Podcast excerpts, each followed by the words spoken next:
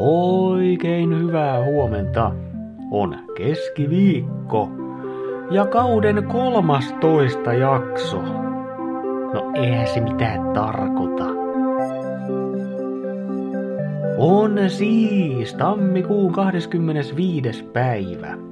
Nimppareita viettävät Paavo, Pauli, Paulus, Paavali ja Paul. Onnea sinne.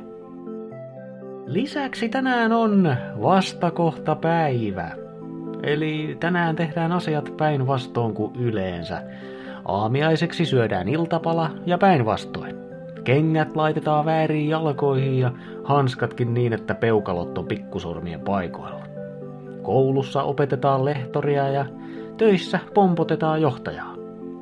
Ja hei, jos sulla ei yleensä ole tapana esimerkiksi availla ovia toisille, tänään on hyvä päivä siihenkin puuhaan. Vastakohta päivänä voi siis olla myös normaali itseään parempi. Sää. Helsinki. Sumua, tihkusadetta, heikkoa sadetta. Plus kolme. Kuopio. Aamulla sataa lunta, muuten on pilvistä, mutta poutaista. Plus kaksi. Tampere. Aamulla ehkä sataa lunta, muuten sääkartta näyttää sumua koko päiväksi. Pari kolme astetta plussaa. Turku ja Salo, ne yhteen sopii. Aika sumuiselta näyttää. Lisäksi ilmassa on tihkusadetta. Lämpöasteita lounaisrannikolla peräti viisi.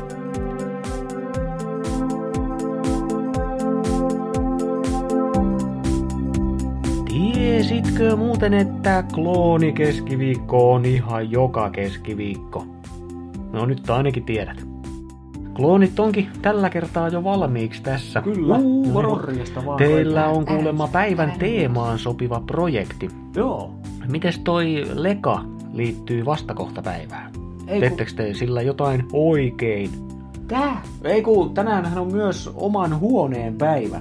Ah, niin joo. Niin, ja me halutaan laajentaa. Niin. Kaadetaan vaan toi varaston vastainen seinä tästä. Jaa, se onkin hyvä idea. Tyhjähän toi pikkuvarasto enimmäkseen on. Mitäs muuta te No niin, ajattelette väistäkää vähän. Jep. Ei, stop!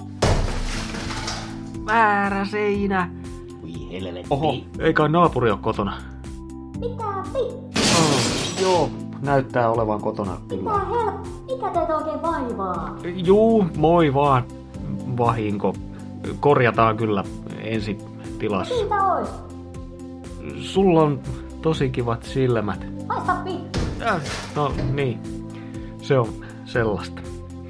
Mikkojen joukko jatkaa ensi viikolla.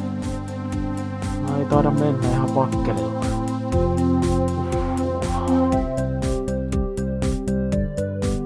Sillä lailla.